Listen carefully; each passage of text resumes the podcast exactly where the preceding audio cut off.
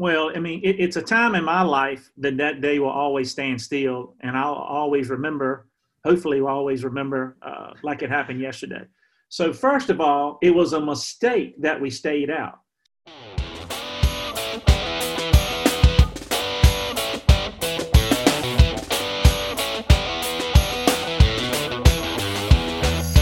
Welcome to another episode of Letarte on Location. I'm your host, Steve Letarte. And folks, when you've spent more than 20 years of your life traveling the road, first as a crew chief in NASCAR and now as an analyst for NBC, you are bound to meet some interesting characters along the way, and today will not disappoint. With Letarte on Location, the goal was to bring you closer to some of those personalities, and the idea was to do it in some great locations, but it's 2020, so the locations are off the table. I'm once again at my home in Cornelius, North Carolina, and uh, via Zoom, today's guest, Elliott Sadler. Elliott, I'm guessing you're at home. Emporia? I am in the big growing metropolis of Emporia, Virginia. Yes, on the Dry right. Bread Road to be exact. I love it. I love it. All right, our guest today, Elliott Sadler, longtime NASCAR driver. Um, shockingly long, actually. When I did some research on your starts, I knew you had run some races. 438 Cup starts, 397 Xfinity starts. I got a lot of questions about that, but the first question is when you pop up on Zoom, you're Coach Elliott. Come on, yes. man. What what gives, Coach Elliott? Give, give, me the give me the rundown. Well, I uh, I help run a uh, travel ball organization here in my hometown in Emporia. Uh, I've been coaching um, sports for about 20 years, counting baseball, softball, basketball, soccer, um, those things. And and when I retired from racing, I retired actually to being a, a full time coach. So uh, not only with the travel ball stuff that we have, we have 19 competitive teams. My goodness. Uh, we have 10 baseball teams and nine softball teams. We have over 300 kids um, in our area that come and hang out with us on a on a daily basis. We've also started a foundation. We do a lot of after school programs, um, a lot of different things with families in our area for underprivileged kids to, to give them a platform to to come and, and, and enjoy some positive environment and, and have a, have a chance to follow their dreams, not only in schoolwork, but also in some type of sports. It sounds amazing, uh, amazing work. Not a surprise to me. For those who don't know, you were what a four or five sport athlete in high school. I mean, you played everything, right? Like if there was a season to play, you played it. A lot of times, I played two sports in a season. So I played six sports uh, in high school. Um, so uh, football, basketball, baseball, cross country, golf, and soccer. Uh, so I was always busy, loved playing uh, athletics. I did since I was, you know, old enough to play t-ball as a kid. So I've just always been around that part of the game. I had a chance to go play pro baseball. I had a chance to go play college basketball. Actually, uh, had a lot of um, uh, offers to go do that. So been, you know, I enjoyed that part of it. Now I'm kind of back helping kids in my area, uh, kind of get them pushing in the right direction. Hopefully, follow their dream as well, just like I did. So you mentioned helping kids. Well, let's talk about your own kids in the pandemic. Everybody has adapted in their own different way. Uh, Amanda, your wife, Wyatt, and Austin. Now Wyatt, ten. Do I have that right? Yes, sir. Good job. So Wyatt's Wyatt. ten, and your little girl's eight. Yep, they're ten and eight, and he is as shy and polite and nice as he can be. He's just like my wife. My daughter is wild and crazy and keeps us on our toes. So somehow they got flip flopped. I wish they would go back the other way where my daughter's more like my wife and my son would be more like me. But right now, that's what we're stuck with. it's funny. We definitely marry opposites. I've been fortunate to meet your wife a few times, and anyone who's met my wife Trisha knows that she's nothing like me. Right. And, the, and the first way. time I met Amanda, I'm like, this is gonna be a match made in heaven because they're nothing alike. This is gonna be perfect. It's it uh it's definitely a great offset and, and keeps me grounded. Yes. Yeah. No, it's great. So talk about this crazy time. I, I think it's great when the listeners understand that all of us they're not alone. We're not alone. You, you know, there, there's so many awful things that we, we hear about in this pandemic's crazy and it's affected so many people negatively. But I think the one thing we can all perhaps take from this is it's affected us all. Like no one's immune. And I think that's something that, you know, as humans, we can all relate. Like I'm sitting at home. I've been in this office now for months. Um, luckily, my children are high school age. So, so I'm fortunate enough that I have one back full time, one back part time. And when he is here the other time, I don't have to teach him because I can't teach him calculus. So your wife, though, is from an education background, isn't that correct? Yeah, she got her master's at Virginia Tech um, with the educational background, and uh, she handles anything um, schoolwork in our house, and I handle anything uh, athletic in my house. But as far as the pandemic is concerned, Steve, you, you bring up such a good point. There's so many people's lives that has gotten changed and taken away from them or altered or what have you. And and we we we talk to families all the time and we just try to get them to put it in perspective. Look, this was taken away from me, but this is what you're gaining. Look at, you know, more more family time that you're creating, more things that you can do with your family. You know, it maybe time has slowed down a little bit in 2020 and makes you cherish more of these moments or cherish things that you got to do in the past, whether it's going on vacation to the beach or Disney World, whatever you have to do. The problem we have in our area is we, we have a lot of kids that need interactions with other kids. Um, I, will give you a, a stat 94% of the kids uh, that used to get reported in through school, um, essential workers like uh, teachers, um, you know, um, secretaries, administration, things like that. The reports of child abuse and child neglect is down 94% since the COVID hit, since from March. So what that means is this: kids that really have needed our help in the past, that maybe had a tough home environment, things like that, are not getting reported or not getting the help as much as they need it. That's the kids that we're trying to reach in, in, in our hometown, in our area, to try to get those kids some help, get them out, get them out of the house, get them in a different platform, get them with kids more their age. So that's what I'm more struggling, you know, worried about is the kids that have to do this virtual learning that some of our kids are fortunate and lucky. Like my kids, uh, they actually get to go to school, but a lot of kids in our area have parents that are able to stay at home and help them get through the virtual stuff. We actually have kids that parents can't afford to do that, are not able to do that, and actually going to fall further behind. So this pandemic has brought us a lot of different challenges. Okay, a lot of different challenges. What I try to tell families, look, I know you didn't get to go to the racetrack this year. I know you didn't get to go to uh, Disney World or the vacation or this down or your, kids played a high school sport. Me. I say, but listen, let's put this in perspective. We have a lot of kids that are being affected way more in a negative way. So let's try to take our energy and put it into that and help those kids. But it's definitely been a trying time for all of us. Uh, but this is more of a time where we need to pull together than we are to, to spread apart. Hopefully that day will come. Yeah, I mean, I, I, I couldn't add any more. You said it so well that um, – you know, it is absolutely that. It's an opportunity for all of us to spread our arms out and reach out and help the next person, whether it's your neighbor, whether it's your coworker, whether it's your schoolmate, whether it's somebody at the grocery store. You just never know. Um, I think I learned that a little bit through Gordon and Dale Jr. with the charity work they've done. Just you just never know who you can touch, and now we have that opportunity in our own communities because of this crazy pandemic. I know you are completely involved with what you're doing in sports. I wrote down a word. It's really been a, a point of reflection for me, right? There was this time that I can sit back and say, okay, you know, these are the things that I'm not able to do or how it's affected me. But to your point, I get to see how it affects others. And when I'm able to do those things again, I'm going to appreciate them way more. The simplest things, right? Like, hey, let's meet out for a cup of coffee. Let's meet at the bar for a beer, right? Like, right. you and I have split a, a, bucket of beer or two in our day. It's Like, I can't wait to get back to high top table with some sports on the TV and a bucket of cold beer.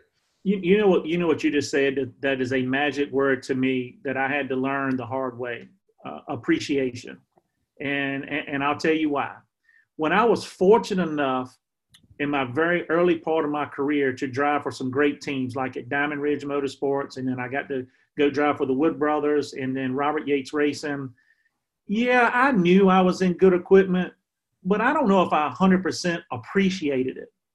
Then when, when I got myself in a tough circumstance with the 19 car and the Gillette and the whole nine yards, and it was just a battle every week about whether we were going to make it to the racetrack or not, I was like, man, th- this is a lot harder than I thought. I, I didn't know people went through this at this level, and man, I was down and out. So when I was able to kind of get a resurgence in the sport. Thank, thankful to Kevin and Delana Harvick for giving me an opportunity to drive their truck.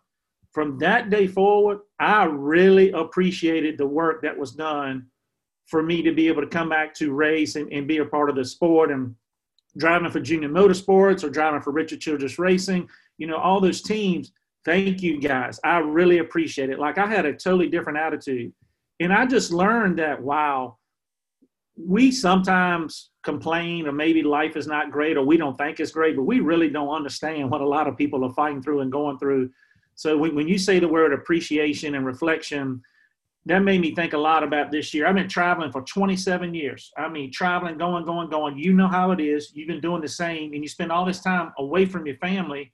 And then the year I retire, the world comes to a standstill. Really, we got to stay at home. So, man, I'm getting double time at home, and I'm trying to figure out, man, what to do. And right, I'm, you know, I'm almost bored. Not, not even bored. I don't, you know, I, I don't know really what to do with myself seven days a week. So I had to learn to appreciate and reflect the time that I had with my kids, and learn how to do things with them and communicate with them, and kind of put them on their pedestal. And it was time now that I really look back and and actually drew me and my wife and my kids closer to each other. So I definitely appreciate that time my I learned through my new job in television. Sam Flood, my boss, he, he would say, "Listen, you know, there's going to be a two or three hour race, and you're going to cover the race, and you guys do a fine job of that." He goes, "But what you got to do a better job of." This was his criticism in my first year, and it was great criticism. He goes, "There's there's only two or three moments."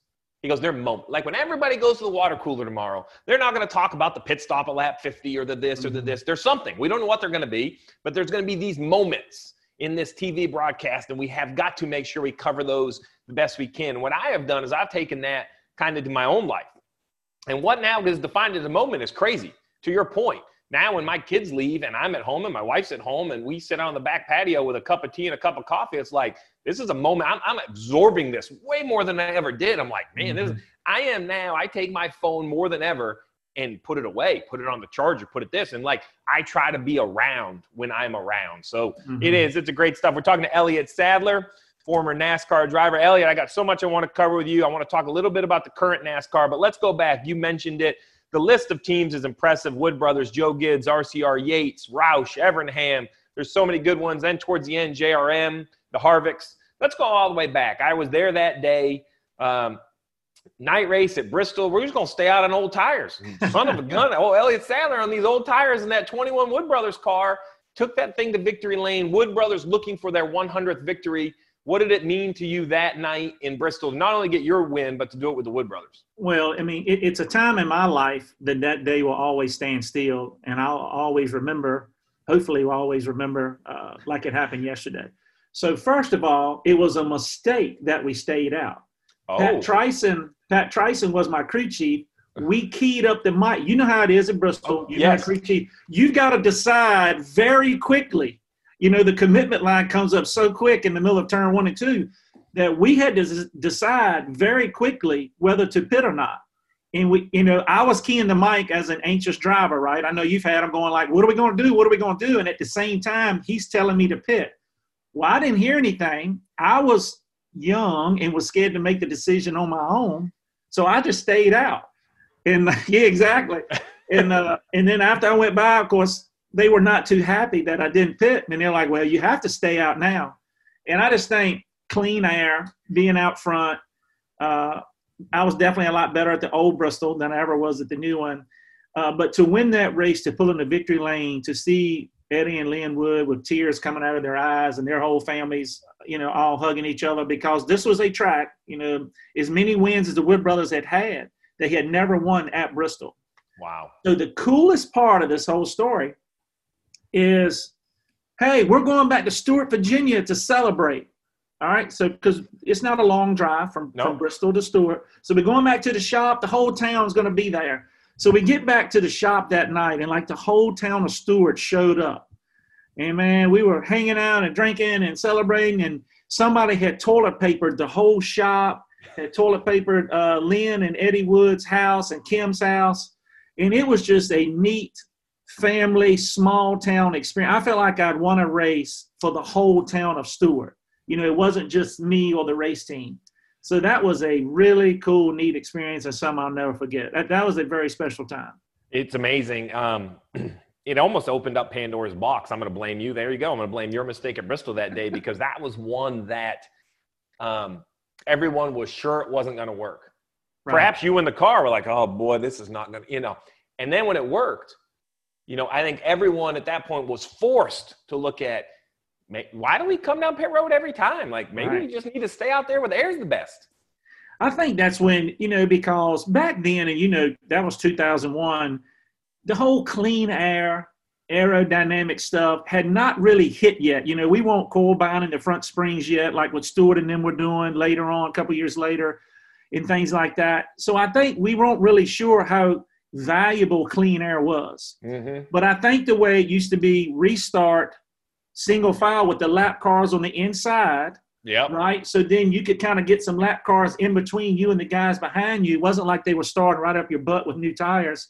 So there's a few factors I think made it a little bit different that day. And plus, I knew I had to really drive hard because I had screwed up and, and talked over my crew chief and stayed out. But but it all worked out fine. Uh, so so there's there's a lot of movements. I, I don't think we have to cover them all, but it's funny to me. You go from uh, driving a family organization with the Wood brothers, and you end up at another family organization. I was a fan of it because my father worked there forever, uh, and that's Robert Yates Racing. Um, that's where you um, not only won for them, but another place where you got to be teammates with a mutual friend of ours now. And I want to have a conversation about DJ at a point, but talk about what it was like. Um, you know, we all lost Robert a, a, year or so ago. I guess it was two years now. Time flies. Winning the Hall of Fame, but what it was like to go from one family organization to another, because Robert Yates still was that. It was family run. Absolutely loved uh, driving for Robert Yates. Um, he was such a good, down to earth, hard worker, blue collar guy. He was not like an owner that wanted to sit in his office. You know, he wanted to be in the shop all the time with his guys. And remember, many a time he'd take me to Golden Corral because so, he could get the lunch special there for about three dollars, and, and, we'd have lunch and, and and, and talk about the races. But uh, definitely some of my best times in my life. Uh, a great group of guys there, uh, guys that worked on the on the car that had been a part of Yates Racing for a long time. Robert and Doug and everything they did for the sport. Of course, Dale Jarrett being a teammate who means who means and meant the world to me in my career um, was uh, was very good for me, and, and it's still one of the saddest times of my life um, when Robert and I had that meeting when he was talking about maybe selling his team to Jack Roush, and they we were in a tough situation. UPS and Dale Jarrett were leaving to go to Michael Waltrip Racing, and we might become a single car team at the same time. Most of the other teams were becoming three and four car teams, right. and it was just a. I still remember that meeting like it was yesterday in his office, talking about we don't know what the next steps are going to be and how we're going to survive and, and what was going to happen. It just devastated me. Um, you know, absolutely always loved driving the 38 car with the M&M sponsorship. And I remember the very first, first test session I ever had with them in Kentucky. And I got to feel that Yates horsepower. And I was like, oh my God, I can't wait to have this every race. you know, it's just, uh, it was definitely a neat, uh, a neat time in my life. Definitely was. So you mentioned DJ as a teammate. So selfishly, he's a teammate of mine now here at NBC. So the people that don't know, uh, real quick, I'm going to connect all these stories. So the best yeah. man in my wedding, I was the best man in his wedding, is Jason Burdett, who currently mm-hmm. crew chiefs for Justin Allgaier. Jason was DJ's tire guy when I was Jeff Gordon. That's how we all. This is how this whole circle yeah. kind of gets. It's, it's, it's a muddy mess here, but let me clean it all up. DJ uh, actually went on. Jason went on to be DJ's teammate at a time at Michael Waltrip Racing. They have their time together. But you and Jason, good friends. That's how I met you. And somehow the four of us would all end up at the same place multiple times over the course of our careers socially. Never did we all work together. Um, but the kingpin to that in my mind is DJ. Yeah. I, I, would say it if he was sitting here between us. He's like he's like the uh, I call him the Paul Newman of the NASCAR era, right? Like he is the just the cool hand always has something great to say, always has information. Uh, I won't say he's quiet, doesn't talk a lot. I've learned to listen more than I talk when I'm around DJ, and he has taught me so much about my life, TV, and more growing up. Talk about your relationship with DJ. Well, I, I could talk all day about Dale Jarrett, uh, but he had def- he has definitely made me a better person, a better father, um, a better son, a better driver. Uh, he is an absolutely amazing to me. Just a great human being. The way he treats people around him, the way he treated his fans. But I have the ultimate Dale Jarrett story. 19- now it can be told on here, right? Because we've known him a long time. So yes, I mean, we of course we've had a lot of beer together, and we played a lot of blackjack twenty one together, and, right. and some played so many matches of golf together where he always takes my money because he can putt and I can't, and he makes fun of me for that but this is the uh, uh, epitome of what Dale Jarrett is as a person. 1996, Diamond Ridge Motorsports gives me a tryout at Darlington Raceway, a test session. And if I go to this test session and run a particular time, they will let me run the very next weekend at Bristol Night Race. So I show up at Darlington Test. When I pull in, There's like three 88 cars there and like three or four 28 cars. Like they have a, a ton of cars there testing. Back then, it wasn't a rule on how many cars you could bring. He was testing to win the Winston Million, 1996. If he won the Darlington race, he won the Winston Million, which he was leading the race, hit oil, hit the wall. But anyway, so I pull into the test session and I walk up to Dale and I say, Look, Dale, you don't know me. I'm Elliott Sadler. I'm Hermie Sadler's younger brother. And he said, I've heard of you. You you race with my son Jason some. I said, I sure do. We race late models against each other at South Boston and Hickory. I said, listen, I've never been here before. Anything you can tell me to help me. And he said, get in the car. So he put me in the side of his race car and we rode around the racetrack, slow and easy, showing me the lines, what he's looking for in the whole nine yards. And I'm sitting there thinking, this is a guy here testing for the Winston Million. He don't really know me from Adam. Mm-hmm. Um, he's taking time out of his day to help me. So he would come check on me periodically. We were at the other end of the garage with one car, one car testing at Darlington and a rookie. I was scared to death as, it, as it was. But he came in and checked on me periodically that day and kind of kept in touch. And that started a great relationship with us. So here I am, a rookie going, wow, man, these guys are really nice in NASCAR. These drivers, man, they just really help you. But I learned later in life, it, it, wasn't always like that. It was just Dale Jarrett as a person. So that's the way he treated me from the very first day, and I think that's the way he's always. I mean, I've seen him treat many kids and people and everybody in the sport as he came along, and he just really was a big part of the reason why we got the Motorcraft sponsorship at uh, the Wood Brothers because he had it with quality care. Then he, mm-hmm. when he mm-hmm. got the UPS deal, he helped them move over to us. He was a big reason why I became um, a teammate of his at Robert Yates Racing. So um, I, I, really learned a lot from him on the track, but a lot off the track on how he treated people. But that first story I've, I've told a hundred times, and uh, I want people to really understand the kind of person DJ was and, and, and what he meant to me uh, when I first started trying to learn the track at Darlington. I can believe every minute of it. Uh, I've been fortunate enough to work around him. You would never know he's a Hall of Famer. No idea he has a trophy case filled. We're talking to Elliott So, Elliott, we're going to come back to your driving career. want to get your opinions on the current NASCAR a little bit, but we do this with all of our guests. These are quick hitters now. We don't have to give a lot of thought to them. Okay. Um, it can be random. Yours are a little more specialized, but let's see. This is one I ask everybody. Quick hitters with Elliott Sadler. You go out. What you go to drink when you go to the bar? Um, I get a. You're gonna laugh at me. oh, this is gonna be a good one then. I get a Tito's and Sprite with a splash of cranberry. Oh, so you're the guy with the pink, the pink bubbly drink. Thank okay, you. And most people drink. make fun of me with the pink bubbly drink at the bar. Yep, yep. All right, that should go in a styrofoam cup. It's not a bad drink. I would have it. oh, right. good at see. That's right. Let me write that down. That's right. You're the styrofoam. If you have an option, could you put that in a styrofoam cup? Styrofoam cup. Yeah, nobody knows. Yep. Uh, lowest golf handicap ever. What was your lowest index? Uh, 4.5 ever. Oh, we match. I got there this summer. My lowest ever is a 4.5. Four, five. I am way back up now. My putting is worse than it's ever been. Putting saves me. All right. Um, either a course or a hole. What is your favorite? Golf course, golf hole? Uh, the Old Farm, uh, mm. by far, is my favorite golf course that I've been to. My favorite hole, uh, Sawgrass 17.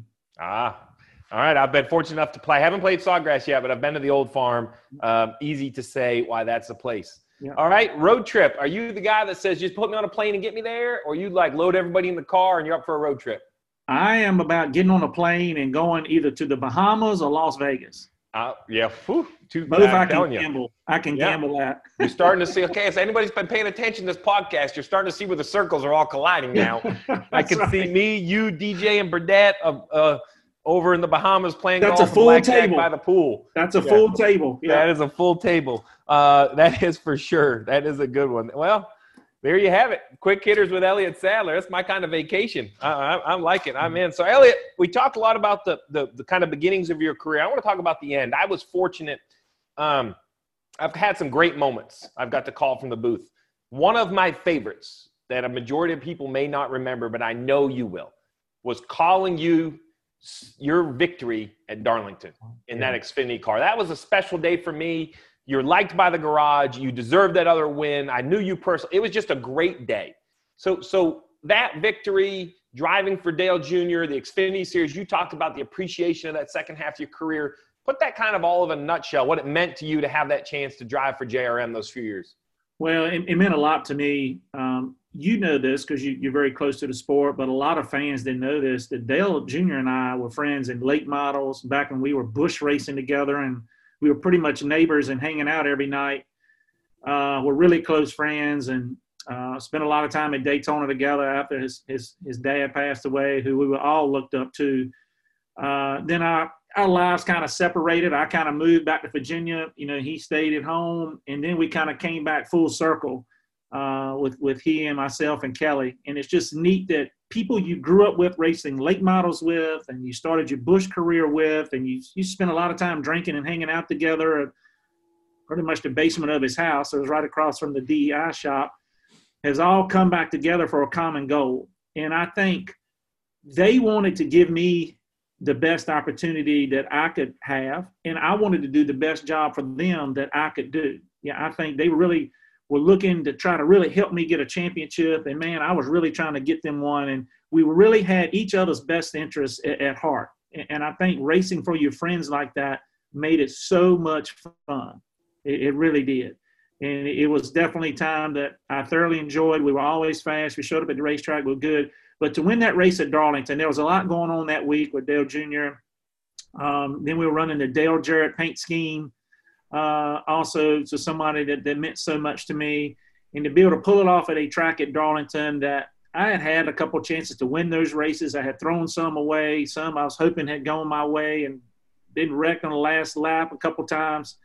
So to win that race and beat somebody like a Denny Hamlin, who who's always running good at Darlington, mm-hmm. uh, just kind of a, all these things kind of just piled on at one celebration and one win. It was actually, man, I cried like crazy that afternoon after that win. It was just so much emotion uh, all at once to be able to make that happen. It was a neat day for me for sure.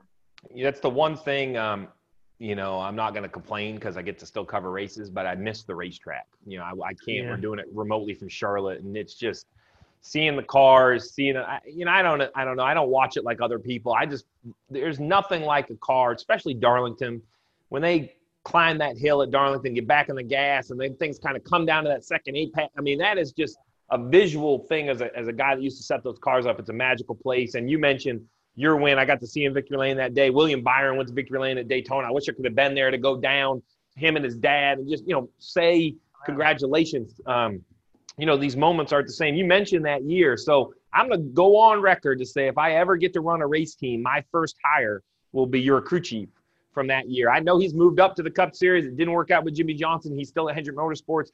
Dale Jr. and I and our success has been well documented, but it Kevin Meendering doesn't get the credit he deserves. Kendrick, Kevin was the guy that brought those cars with so much speed. He was so talented. You got to work with him.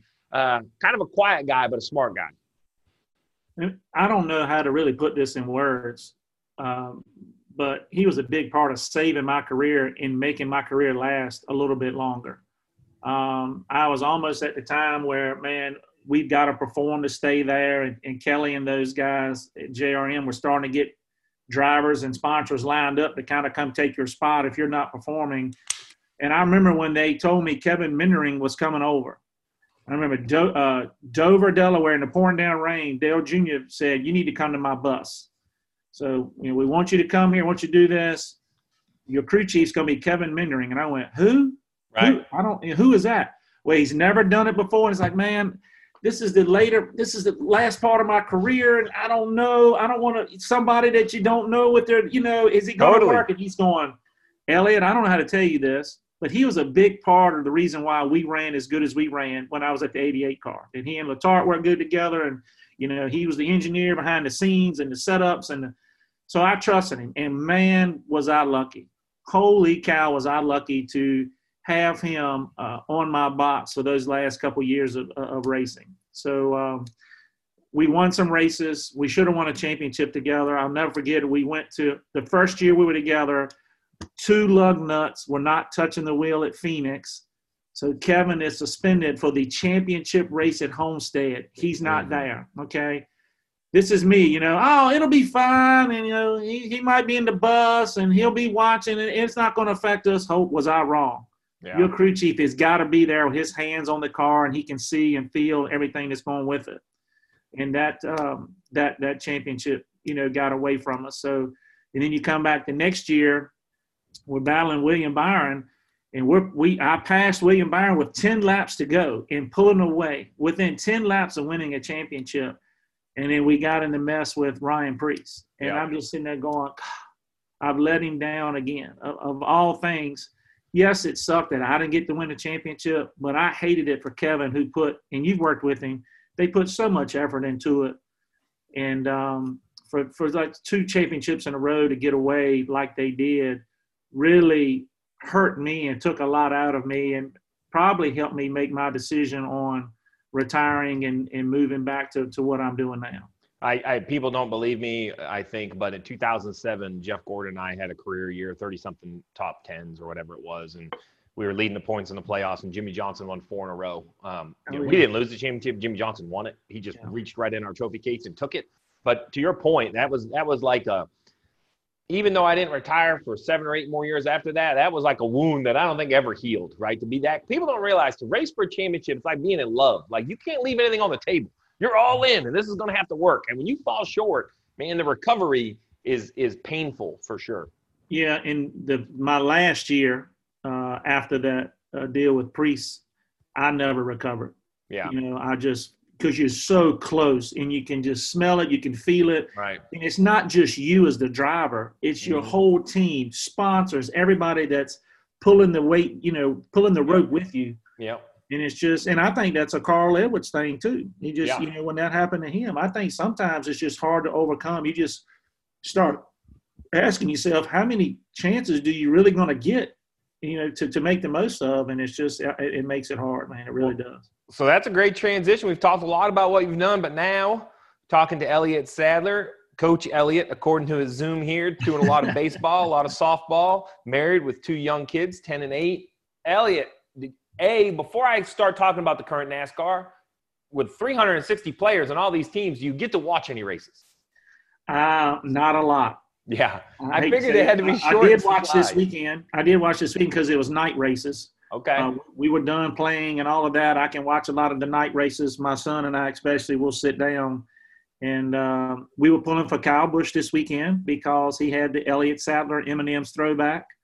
Uh, that my kids thought were cool. And M&M sent me a bucket. I mean, a bucket full of all this old Elliott Sadler replica everything. That's awesome. So, so my kids was cool, but I don't get to watch it as much as I uh, used to, just because we're so busy on the weekends. So I get to analyze it and talk about it all the time. But as for someone who felt it at the Xfinity Series, right, this kind of lead up to this final race, the playoffs are on. You mentioned Kyle Kyle Busch, for instance, right? He's going to go to Richmond, a track he's great at, your hometown mm-hmm. track.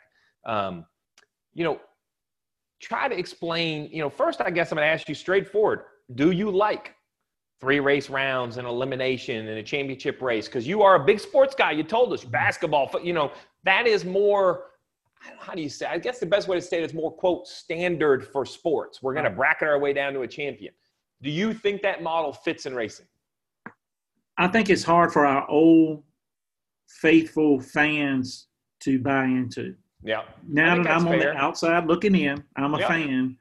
The conversations I have from race fans are it's too much to try to understand. There's a lot of moving parts and resetting and bonus points and stage points. Like there's a lot to happen. Now, understand all this has to fit into play because when you get to Phoenix and you know you used to get down to Homestead, the last two or three races of the year, you still want it to mean something. You didn't want somebody to have a 200 point lead and he's got right. to finish 30th and he wins the championship. I, I get that point but I wish we could figure out how to simplify it a little bit for our normal fans, Steve. And I don't look, I'm not sitting here and tell you I know the answer. We, we got too many people that know the answers, right? Everybody's got opinions. But I do think now sitting on the outside trying to figure out all the math and everything that comes with it, I think it has made it tough for our really faithful fans that have stuck with us for a long time. It's funny honest. you say that because my dad and I have this conversation. He would definitely lean on your side. He's like, you know, it's too complicated. I said, you know, I encourage my father. I said, watch it like I watch the Kentucky Derby. I don't know all the details. But when they open the gate, they run like hell. And man, it's a great mitt. And my point to him was, um, I have shied away from everything you just said. I'm not going to, this week when I come on air, I'm not going to talk about playoff points and buckets and this and this and this. Mm-hmm. I'm going to say it's Richmond under the lights. Here's what you right. got to do. We're going to race and beat and bang because I think the product is spectacular. Now, the recipe for that product is very complicated. Mm-hmm. Um, and I don't have a better answer. I'm kind of with you, right? I don't like the complication, but I do love the product. And I think a lot of those, you know, it's like redoing a recipe, right? All of those ingredients matter. You know, yeah. like the stage points and the value of them. I think that does increase the intensity, but I don't have the answer to match what you're saying because it is complicated. So away from the system, how about the pressure these guys are feeling on track? I mean, it, it does ramp up in the playoffs for sure. Oh, it's unbelievable. has done it. it. It's awful the pressure that are on these guys. I've been there and done that, and that's one thing I can't say, guys. This stinks for a race car driver and team the next ten weeks right. uh, what they're going through. Is so much pressure. It, it's a pressure cooker and they're going to get mad with each other. They're going to be aggressive. They're going to make moves. We saw the other night with martin truex and chase elliott. That's showing you how important it is to get locked into the next round. And i didn't realize and again when i watched it before xfinity series went to the the stage point with yep. the you know playoffs like couple series was doing i didn't realize how important it it was to be locked in so early. But when I locked in at Kentucky, that one year was the first race of the, the playoffs, I locked in. We could take the next two weeks off. We were just polishing on the cars for the next round. Right. And it's this holy cow, this is a huge advantage. So, like Harvick now, now he's going to go to Richmond. They're going to run good, but they're getting ready for the next round. They're already one step mm-hmm. ahead.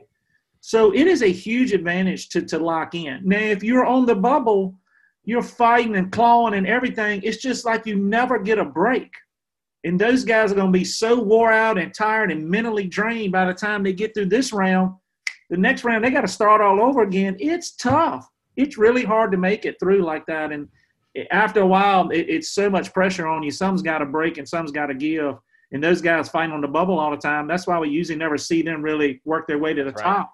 They just yeah. got to battle. They got to battle each other so much. I tell everybody their garage is like their bullpen, right? And if you have a great regular season and you know you make it the postseason, you're damn 25 game winner. He's over there icing and playing golf. You're just saving him, right? He, right. but that guy that is grinding and using every pitcher they have, they're out of gas when they get in there. And it's the same way. You know, if you're using your best cards to make it, once you're in it, you're man, you're just hard. I mean, it, it's what Kevin Harvick and Denny and those guys are doing are absolutely amazing. All right, Elliott, What's on tap? You're talking about all the coaches, man. Like you got a big playoffs coming up. Is Wyatt in a league? Like what? What's the what is the crazy pandemic? I guess we're now in the fall fall ball baseball. Yep. What's what's the story? So we just finished. Uh, we just had our World Series this past weekend. Our uh, summer World Series, which was pushed back pushed back because of the uh, pandemic. All right. And then we're on three week break, and then we will start fall ball. So we just finished, I mean, a ton of baseball week in and week out. Now we're on break. But so what I'm doing is we're kind of getting roster straight, ordering uniforms, getting practice schedule straight. We're just kind of redoing when we start in the fall. We're ready to rock and roll through the middle of November. But I also now own a Elliott Sadler esports team. Oh, I see the hat. I like that. I racing team, and we have Road to Pro tonight. I have two guys trying to make it in Road to Pro mm-hmm. to work their way up to the Coca Cola Series. So running a race team is, uh, you know, I didn't have anything else to do, so I'm trying to do that as well. And and that is crazy. That's a lot of testing and a lot of engineering and running telemetry and working together. And man, that's a lot of stuff going on too. So that that's a lot of fun. But but my baseball and softball with my kids and enjoying that time is is nothing like it. But we're on a little bit of a break now. We're going to watch these races and and enjoy them because in my and I'll ask you this: in my opinion, without the practicing, I think the racing has been better and the adjustments have to be more on tap. Totally. So everybody who thinks practice, everybody who thinks practice helps the little teams are crazy. If you give Joe Gibbs Racing an hour of practice, they're going to use it better than the smaller team. I love the no practice thing. Love it. Big fan. I do too. I mean, it's saving teams money and it's making the racing better uh, all the way through the pack for me. And I, I have thoroughly enjoyed that because not always the Kyle Busches or whoever are going to hit it right off the bat. You got to right. see these guys struggle and fight and then see kind of adjustments they can make. And I think it's created for better racing. I think that it's saving teams money without costing fans entertainment. It's actually increasing the entertainment. Now, I will say there's going to be a challenge for the promoters.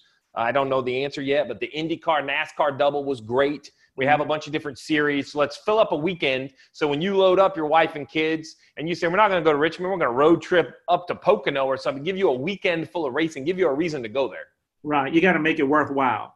Yeah. And understand yep. that cars on the track are a big part of it for fans. And I know that's what the track promoters want for practice and qualifying and all. But man, the product that we're seeing on TV to me has been really good. You know, at the times we got to watch it, that just watching the guys going back and forth and trying to make adjustments and not always the same three or four guys. I mean, other than Harvick and Hamlin, everybody else has kind of been interming- intermingling. Who, who's been running up front? You got comers and goers and I just think it's been a great product on the racetrack this year, and I, I was thinking I was wanted to get your input on that because you're running a lot more to me on uh, what, what, your thought with the testing was the effect on that. I'm with you. I love I love the no practice. I think it's great. You mentioned Elliott Sadler Esports Road to Pro. Uh, for the fans that don't quite understand, I have Letarte Esports. We have two cars in the Coke Series. We're going to be running tonight. Uh, but to qualify for the Coke Series, I think what makes that series so much fun, it's 40 guys for the people who don't understand. Talking to Elliott Sadler here. The bottom 20 they're out. They're not oh. guaranteed to come back, right? So the top 20 stay. So that's our battle right now. Both our cars missed the playoff. Sherburne had a great run going. He missed it. He's like 13th in points. My other car, Santiago Therese, he's a little bit farther back. He had a slow go. He was a rookie. So we're these last six or seven races, we're trying to make sure we get him in the top 20 so we can stay. Um, and if they fall out, they do what you're saying, the road to pro. You know, you get to run that next 20 races. That's right, man. We can't wait. I got two guys, Vicente Salas out of California is trying to make it, and Garrett Maines, who's one of the highest ranked iRacers uh, in the world, actually has high functioning autism.